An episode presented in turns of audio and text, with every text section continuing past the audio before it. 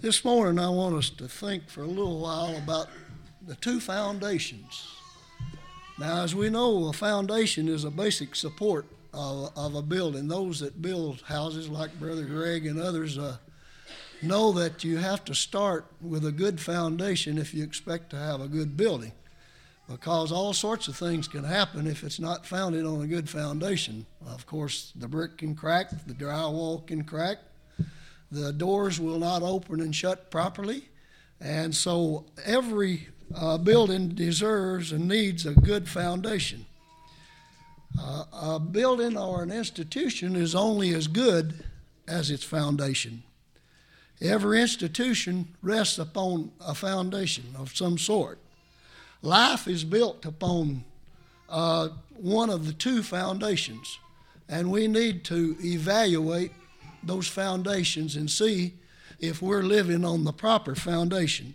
As Brother uh, Cale read, uh, quote, uh, read for us there from Matthew 7 and 21, he said, To everyone that saith me, Lord, Lord, shall not enter the kingdom of heaven. He that doeth the will of the Father which is in heaven. And he said, Many will say unto me that day, Lord, haven't we prophesied thy name? In thy name cast out devils, in thy name done many wonderful works? And then will I profess unto them, I never knew you. Depart from me, you that worketh iniquity. And he said, Whosoever heareth these sayings of mine and doeth them, I liken him unto a wise man that built his house upon a rock. The rains descended, the floods came, the winds blew and beat up on the house, and it fell not, for it was founded upon a rock. Whosoever heareth these sayings of mine and doeth them not, I liken him to a foolish man that built his house upon the sand. The rains descended, floods came, and the winds blew and beat up on that house, and it fell, and great was the fall thereof. And it says, the scripture says, and when Jesus ended these sayings, they were astonished at his doctrine, for he taught them as one having authority and not as one of the scribes. So the Lord only laid one true foundation. The church is on that foundation. In Matthew 16, beginning with verse 13, says when Jesus came into the coast of Caesarea Philippi, he asked his disciples, Who do men say that I, the Son of Man, am? Some said that thou art John the Baptist, some Elias, some Jeremiah, or one of the prophets. But he said, Whom say ye that I am? Peter said, Thou art the Christ, the Son of the living God. And he said, Blessed art thou, Simon Barjona. He said, Flesh and blood hath not revealed this unto you, but my Father which is in heaven. And I say unto you that thou art Peter, and upon this rock I will build my church, and the gates of hell shall not prevail against it. So the church is founded on a rock. There's no other real foundation. Man attempts to establish other foundations and other creeds and books of catechism and all kinds of creed books and so forth. But there's only one real foundation.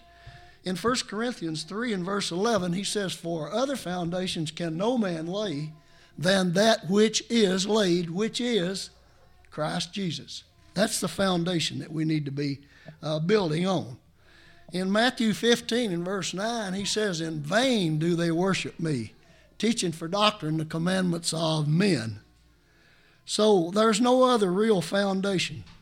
The wise builder will build on Christ. In 1 Corinthians 3 and verse 10, for he, Paul says, according to the grace of God, which is given unto me as a wise master builder, I've laid the foundation, another buildeth thereon. But he said, Let every man take heed how he buildeth uh, thereupon.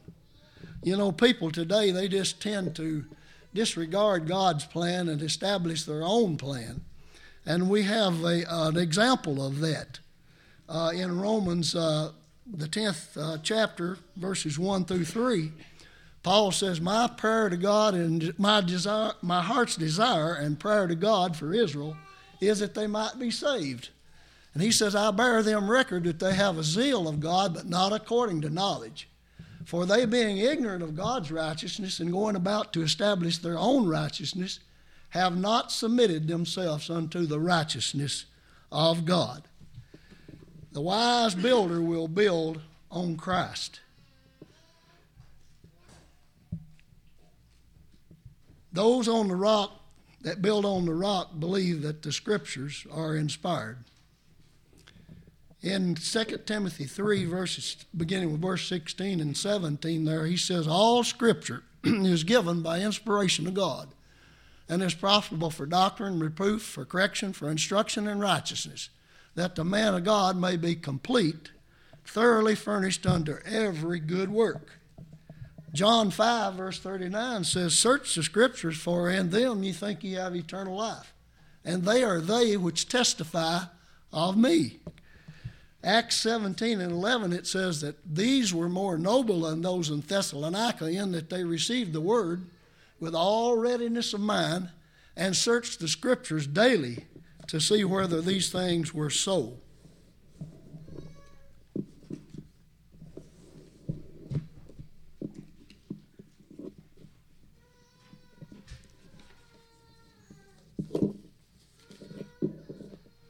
Then those that build on the rock believe that uh, the gospel is God's saving power. In Romans 1, verse 16 and 17, Paul says, I'm not ashamed of the gospel of Christ, for it is the power of God unto salvation to everyone that believeth, to the Jew first, and also to the Greek. For therein is the righteousness of God revealed from faith to faith. As it is written, the just shall live by faith. In John 17 and 17, he says, Sanctify them through thy truth. Thy word is truth. Friends, those that build on the, on the rock believe that salvation is conditional. A lot of people don't think so, but salvation is conditional. In Hebrews 5 and verse 9, he says, And he being made perfect, he became the author of eternal salvation unto all them that obey him. That sounds like a condition to me, doesn't it to you? In Galatians 5 and verse 6, it says that in Christ Jesus neither circumcision nor uncircumcision availeth anything, but a faith that worketh by love. Those that build on the rock believe that the Lord adds the saved to the church. A lot of, uh, religious bodies uh, teach that you know that uh, you're voted into the church, but in Acts, Acts uh, 2 and 47, he says, praising God and having favor with all the people and the Lord added to the church daily such as were being saved. So, if we're added to the church daily, that means that the saved are in the church, doesn't it? In Ephesians 2, verse 16, it says, And that he, Christ, might reconcile both unto God in one body by the cross, having slain the enmity thereby. In Ephesians 5:23 it says for the husband is the head of the wife even as Christ is the head of the church and is the Savior of the body. So, if Christ is the head of the church and the Savior of the body, all spiritual blessings, the Scripture teaches us, are in Christ Jesus. And therefore, if we're going to take advantage of those spiritual blessings, we have to be in Christ Jesus. They also, the ones that build on the rock, say that there's only one church. Now, I know that that, doesn't make you too popular when you say that. But according to the scriptures, in 1 Corinthians 12 and verse 20, he says, But now there are many members, but one body. In Ephesians 4, uh, beginning with verse 1, Paul says, I therefore, the prisoner of the Lord, beseech you that you walk worthy of the vocation wherein you call, with all lowliness, meekness, long suffering, forbearing one another in love, endeavoring to keep the unity of the Spirit in the bond of peace. For he says there's one body and one spirit, even as you're called by one hope of your calling one Lord, one faith, one baptism, one God and Father of all, above you all, through you all, and in you all. So uh, there's only one true church, as we can see from the scriptures. Unity is commanded in that church. Uh, you know, some people say, well, you just believe what you want to, and you believe you're going, we're all going the same place, but we're just going different directions. But uh, God commands unity, it's not an option. In John 17 20, Christ said, Neither I pray for these alone, but for all them which shall believe on their word, and that they all may be one as thou art, Father, in me, and I, I am in thee and he says that they also may be also one in us, that the world may believe that thou hast sent me. So Christ prayed for unity. And we know there's a difference in being united in something and having unity. You can tie two horses together and, and they're united, you know, but there's no unity there because, as you'd soon find out. But unity is commanded. And, and in Psalms 133 and verse 1, he says, How good and how pleasant uh, for brethren to dwell together in unity. When we, when we speak the same thing and do the same things and stand for the same things, this pleases God because unity is commanded. Also, those that build upon the rock believe that we ought to wear God's given name. In Isaiah 62 and 2, he says, Thou shalt be called by a new name, which the mouth of the Lord shall name. And then in Acts 11 26, he says the disciples were called Christians first at Antioch. And in Acts 4 and verse 12, he says, Neither is there salvation in any other, for there is no other name under heaven given among men whereby we must be saved. Uh, in 1 Peter 4, in verse 15, he, Peter says, Let none of you suffer as a murderer or a thief or an evildoer or a busybody in other men's matters. But then in verse 16 of 1 Peter 4, he says, But if any man suffer as a Christian, let him not be ashamed, but rather glorify God uh, in this behalf. In other words, be glad that you can be a child of God. Then those that build on the rock believe that we must live right.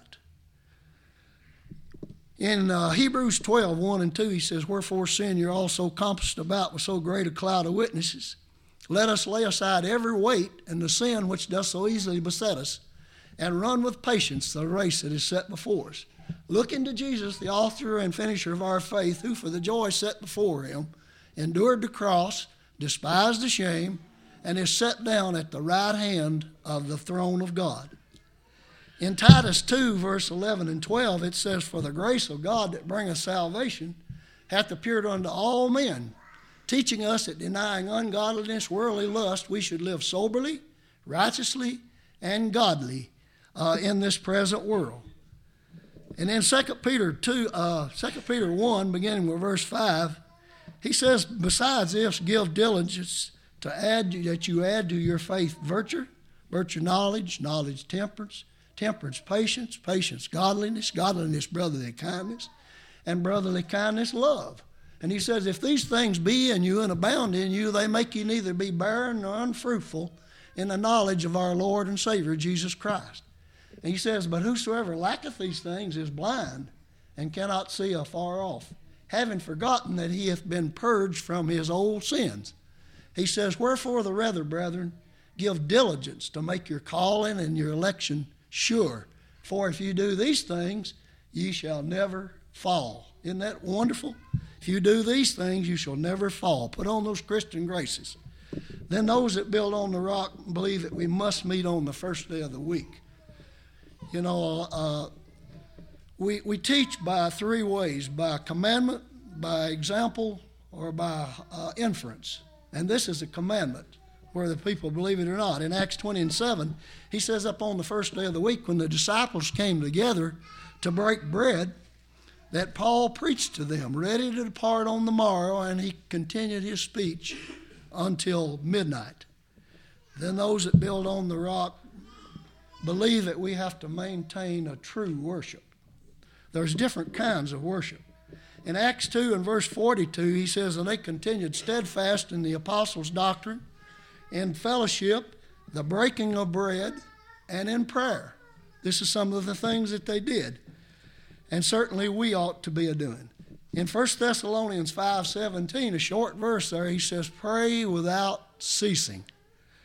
Uh, in James 5 and 16, he says, "Confess your faults one to another, and pray for one another that you may be healed." The effectual, fervent prayer of a righteous man availeth much. And then we're taught those that build on the rock believe that we ought to sing in our worship service.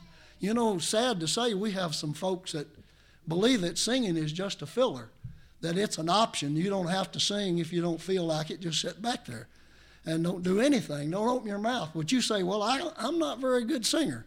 That ain't what he said. He said that we're to sing. In Ephesians 5:19, he says, speaking to yourselves in psalms and hymns and spiritual songs, singing and making melody in your heart unto the Lord. And then in Colossians 3, verse 16, he says, Let the word of Christ dwell in you richly in all wisdom, teaching and admonishing one another in psalms, hymns, and spiritual songs, singing with grace in your heart uh, unto the Lord. We also taught that we're to give of our means. In uh, 1 Corinthians uh, 16, 1 and 2, Paul says, As I have given orders to the churches of Galatia, even so do ye. Upon the first day of the week, let every one of you lay by him in store, as God has prospered him, that there be no gathering uh, when I come. And then also, those that build on the rock believe that we should practice pure religion. In James 1 and verse 27, he says, Pure religion and undefiled before God the Father is this to visit the widows and orphans in their affliction, and to keep himself unspotted from the world. We've looked at those, what those that build on the rock believe. Let's look briefly for, about those that build on the sand, what they believe. Those that build on the sand say that the scripture is part human, that it's, uh, it's, it's a, just a storybook, that Christ was a good man and all of that, but it, that uh, the scriptures are not divine.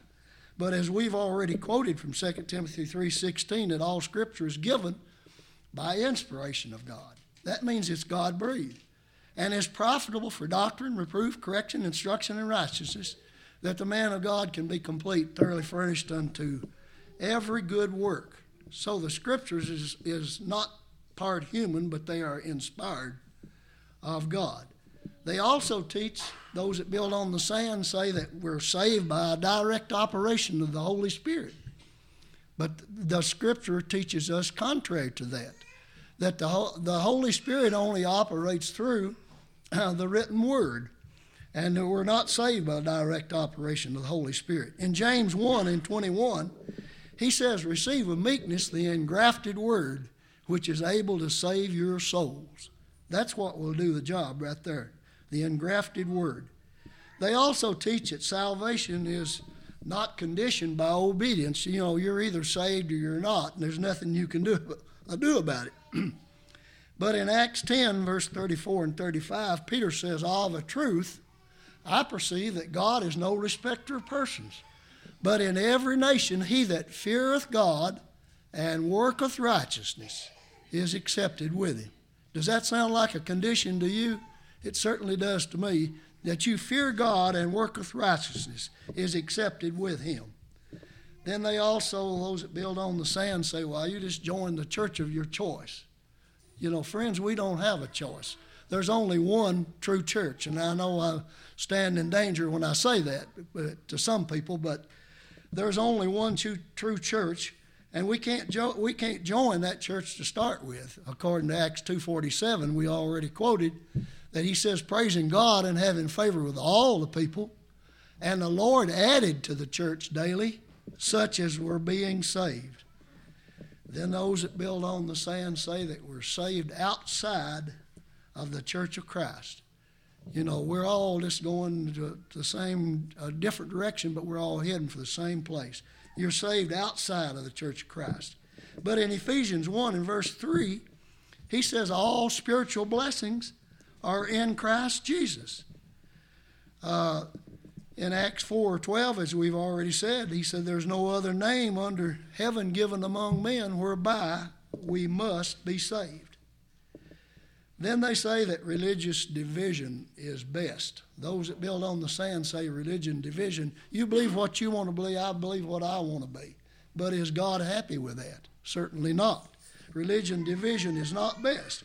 In 1 Corinthians 1 and 10, he says, Let there be no division among you, that you all speak the same thing, that you be joined together in the same mind and in the same judgment.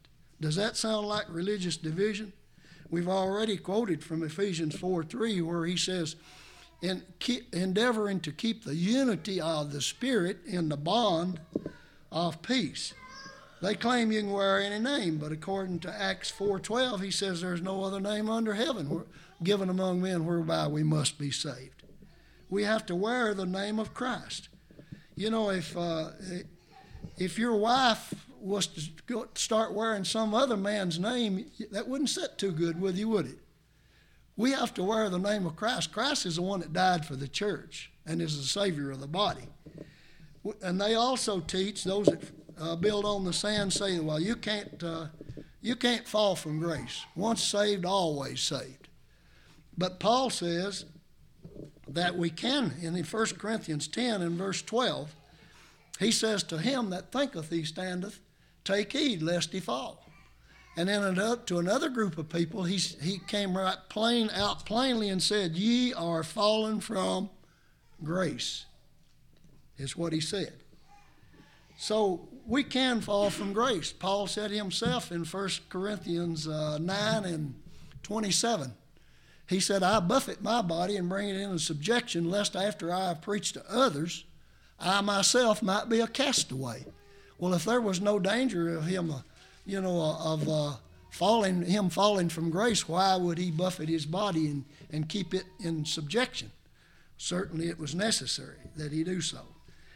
And then uh, those that build on the sand say you can just meet wherever you want to or whenever you want to and worship. We've already touched upon that in Acts 20 and verse 7 he says that the apostles met on the first day of the week. They came together to break bread, and Paul preached to them. So we need to we need to uh, assemble on the first day of the week to worship. And then the ringer is that they say that any worship that is honestly done is all right, just as long as you're sincere, you know, and, and honest in, in what you're doing, it's all right. But Proverbs 14 and 12 says there's a way that seemeth right unto man, but the end thereof is the ways of death. In conclusion, friends, we ought to ask ourselves a question What foundation are we building upon? Are we building on the rock, the rock of ages, which, will, which shall always stand, on Christ, the found, true foundation, or are we building on the sand, which is bound and bound to fail and to fall. Certainly, I would hope that we're building on the proper foundation. You know, God's plan is, is simple. His plan of salvation is simple. He says that we're to hear the word. Romans 10 17 says, Faith cometh by hearing, and hearing by the word of God. He said, We're to believe. Except ye believe that I am He, you shall die in your sins. Uh, Hebrews 11:6 says that without faith it's impossible to please God. Then we know that we need to com- to repent of our sins. In Luke 13:3 and 13:5, he says, "I tell you, tell you, nay, except ye repent, ye shall all likewise perish." In Acts 17, verse 30, Paul says, At a time God winked at this ignorance, but now he commandeth all men everywhere to repent. And then we need to confess the name of Christ, the greatest confession we could ever make. In Romans 10 9 and 10, he says, With the heart man believeth unto righteousness, and with the mouth confession is made unto salvation. And then, of course, that culminating act that puts one into Christ is baptism. You notice that all those other steps were unto, but the one step, baptism, is into. In Galatians 3 and verse 26 and 27, he says, For you're all the children of God by faith in Christ Jesus. For as many of you, verse 27 says, have been baptized into Christ, have put on Christ. 1 Peter 3.21 says a like figure he's talking about uh, in the days of Noah when the patience of God waited wherein eight souls were saved by water. And then he said, the like figure whereunto even baptism doth also now save us. Not the putting away of the filth of the flesh, but the answer of a good conscience to God. If you're subject to the invitation, you can come while we sing.